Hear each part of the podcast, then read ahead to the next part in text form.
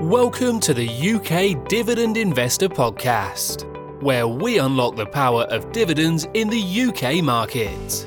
Get ready to dive into the world of passive income, financial freedom, and long term wealth creation. Join us as we explore the strategies, insights, and success stories of seasoned investors and industry experts. It's time to supercharge your portfolio with dividends that pay off.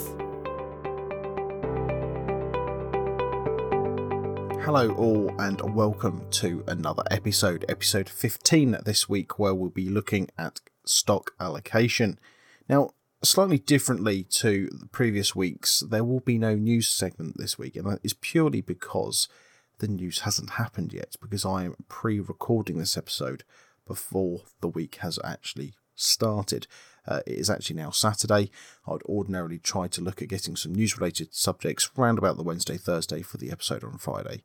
Um, so obviously I can't do that today because I'm a few days ahead, and that's purely because of work commitments and other life commitments during the week. Um, so no news, but I will um, just share with you one thing, and that is on Wednesday the 16th, the Office for National Statistics is going to be announcing the most in recent, sorry, the most recent inflation rates. Now, last month we saw inflation dip ever so slightly.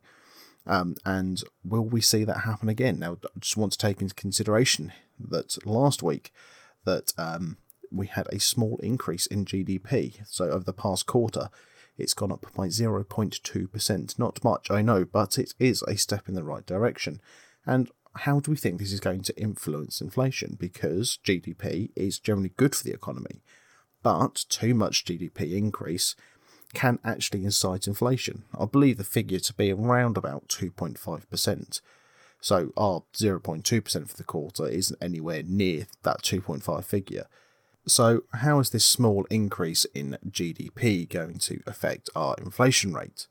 Now, I am an optimist, despite one of my sayings being be a pessimist, to avoid disappointment. But in this scenario, I like to look at stats and figures. So I think although GDP has gone up by a very small amount over the past quarter, we did see GDP go down last month, and I think that trend is going to continue. I've just realised I said GDP has gone down. I should have said inflation has gone down.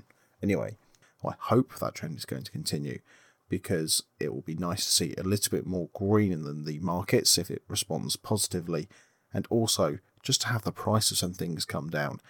I saw a news report from yesterday that car insurance prices, or the average of car insurance prices, is the highest it has been since records began in 2012. I believe the average price now is around about £511 for a year. Um, and that is inflation. And of course, I'm sure the uh, insurance premium tax has gone up as well, which of course the insurance companies love to pass on to us. Um, but I say everything's just getting that little bit more expensive. So if we can see um, things getting a little bit cheaper along the line, that would all do us a little bit better and make our wallets feel a little bit better. But anyway, moving on to the main subject of today's episode, and that is stock allocation, or more specifically, how I allocate my stocks in my portfolio within my portfolio, I split things into four different categories. Now, this is category one, two, three, and ETFs. The largest category within my portfolio is category one, and these are companies that are paying me a reliable and consistent dividend. I quite often refer to them as my cash cows. Um, if anyone knows of the Boston Consulting Group matrix or the BCG matrix, um, a cash cow is identified within that matrix as being a product which consistently brings in the cash for a company. So, take an example that would be Kit Kat for Nestle. Nestle have had Kit Kat for many years. They continue to sell the product to consumers. It continues to bring cash in for them. So that's try how I try to view their companies within my first category, and I try to give them around about a 50% holding within my portfolio. So it is a very substantial chunk because I want to make sure that these companies are paying me those consistent and reliable dividends and that they are coming in. So an example of companies, or I'll run through some companies with that are held within my first category. So we have the likes of British American Tobacco. Now, I know they've had a bit of volatile year with their share price, but there have been quite a lot of big changes within the company uh, structure. So I'll give them time to settle and see how things progress with that one. But as far as I'm concerned, whilst that product line and whilst that sector continues to exist, I will continue to hold them in my portfolio. Another example is GSK. We've got BP in there. We have Unilever, Imperial Brands. Again, likewise with the British American Tobacco, their share price has been a little bit rocky this year. And uh, another two examples of companies in this category, we have National Grid, who of course have a very good economic moat, and also we have Diageo. Now I know they've had again a rocky year, uh, seems to be a trend within this category, but Diageo have had some litigation this year, so that of course is going to reflect on their share price. So this is just an example of some companies that are held within category one, who I say are my cash cows. They're there to pay me a reliable and consistent dividend. So, moving on to category two, then, and these are my dividend growth stocks. So, I'd like to think that wouldn't need much explanation, but these are my rising stars, if you will. So, companies in this category I have selected and identified that they are the most likely to have a significant dividend increase. Now, that is the key word there, it needs to be significant.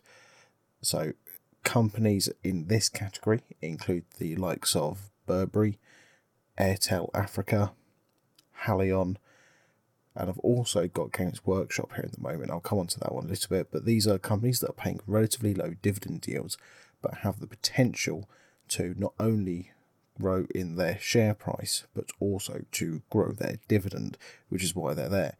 Now, Games Workshop is a little bit of an anomaly with this one because their share price is rather significant. It's around about £116 at the moment. But for that share price, their dividend yield is actually quite low.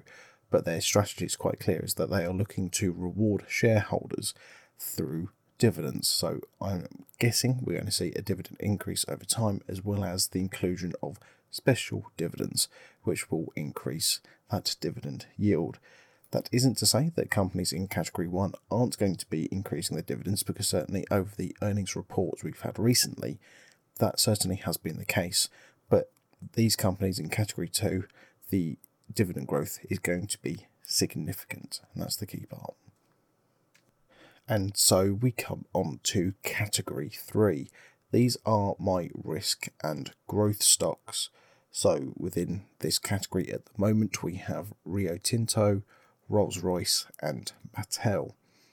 Rio Tinto is a risk stock for me at the moment. They've had a rather volatile year.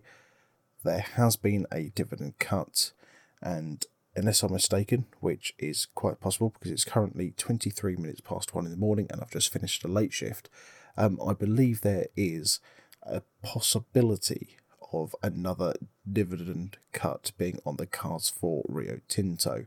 So there's the risk for me. Um, category 3 as a whole holds around 10% um, because if I do have to make a cut there, I don't want it to have much of an impact on the portfolio as a whole. Uh, looking at the other companies, Rolls Royce, they've had a very good past few months. There's been quite a good bit of growth there, and I'm very pleased. And then finally, we have Mattel, which is only four shares, and this is very much a short term holding for me because I'm trying to capitalize on the recent um, buzz and high profile Barbie movie. Eventually, I'll be looking to sell my Mattel stocks. Um, I'm looking to try and sell them for a dollar more than I bought them for, but eventually they will be sold off, and then they will then that money will then be reinvested into an ETF. And that moves me quite nicely onto my ETF section of this episode. So, ETFs at the moment will hold about 10% of my portfolio, and that is where it's going to stay for the time being. So, I hold the um, IUKD, which is the FTSE 100 tracker um, with the high higher dividend yield, and I have IUSA, which is the S&P 500 tracker. Um, they say they're just there, they do their thing, and they hold about 10%. I do wish to let you know at the moment that my stock allocation strategy is based at this moment in time to be quite straightforward and simple, and that is purely because I have a small amount invested and a small amount of companies, relatively speaking. In time, as I invest significantly more, and I reckon this will be around about the £10,000 mark, I will then look to change my allocation strategy, and there will likely be more categories, tiers, however you like to phrase it, um, to tailor towards having more companies. At the moment, this is very much based on having my smaller portfolio and just trying to keep things nice and simple for the time being. So, as things progress, wait and see for the changes there. That about wraps it up for the episode this week. This is going to be the final episode for a little while now, and that is purely because I am going on to leave as of this weekend. So the episode goes out this Friday, or today rather for you, um, and that is going to be my final night shift before I go on leave, and I'll then be on leave as of the Saturday. I then don't um, go back to work until the 4th. Now, I'm away for a very, very large portion of that. Um, I'll be in Kent, I'll be in Somerset, I'll be in Sussex, so I just won't have the time to do episodes. However, what I will be working towards and doing the research for is the next series of five stocks and five shows episodes, which will be airing on the 11th to the 15th of September. I will be putting out a tweet, likely sometime next week, asking for any suggestions of companies you would like me to cover. Um, I did this for the last series, and a suggestion was Vodafone by My Dividend Journey, and that was covered within the series. So, if there is a company you would particularly like me to go through, please let me know on there. Alternatively, if you are using Spotify, you can use the Q&A section to leave a message. If you're using another platform, if there is a ways and means for you to leave a comment there, by all means do so. The last series of Five Stocks and Five Shows was very enjoyable for me to do, and I hope it was also very useful for those of you who listened to it. So I'm hoping that it will be exactly the same this time round. Anyway, enjoy the rest of your summer. I hope you have a pleasant time, and I will see you all in September. So until then, stay safe and take care. And that concludes another episode of the UK Dividend Investor Podcast. Remember, we're here to inform and entertain, not offer financial advice. Before making any investment decisions, please consult with a qualified professional and conduct your own research as to the risk involved. Stay consistent stay resilient, and always do your due diligence. Thanks again for joining us on your dividend investor journey.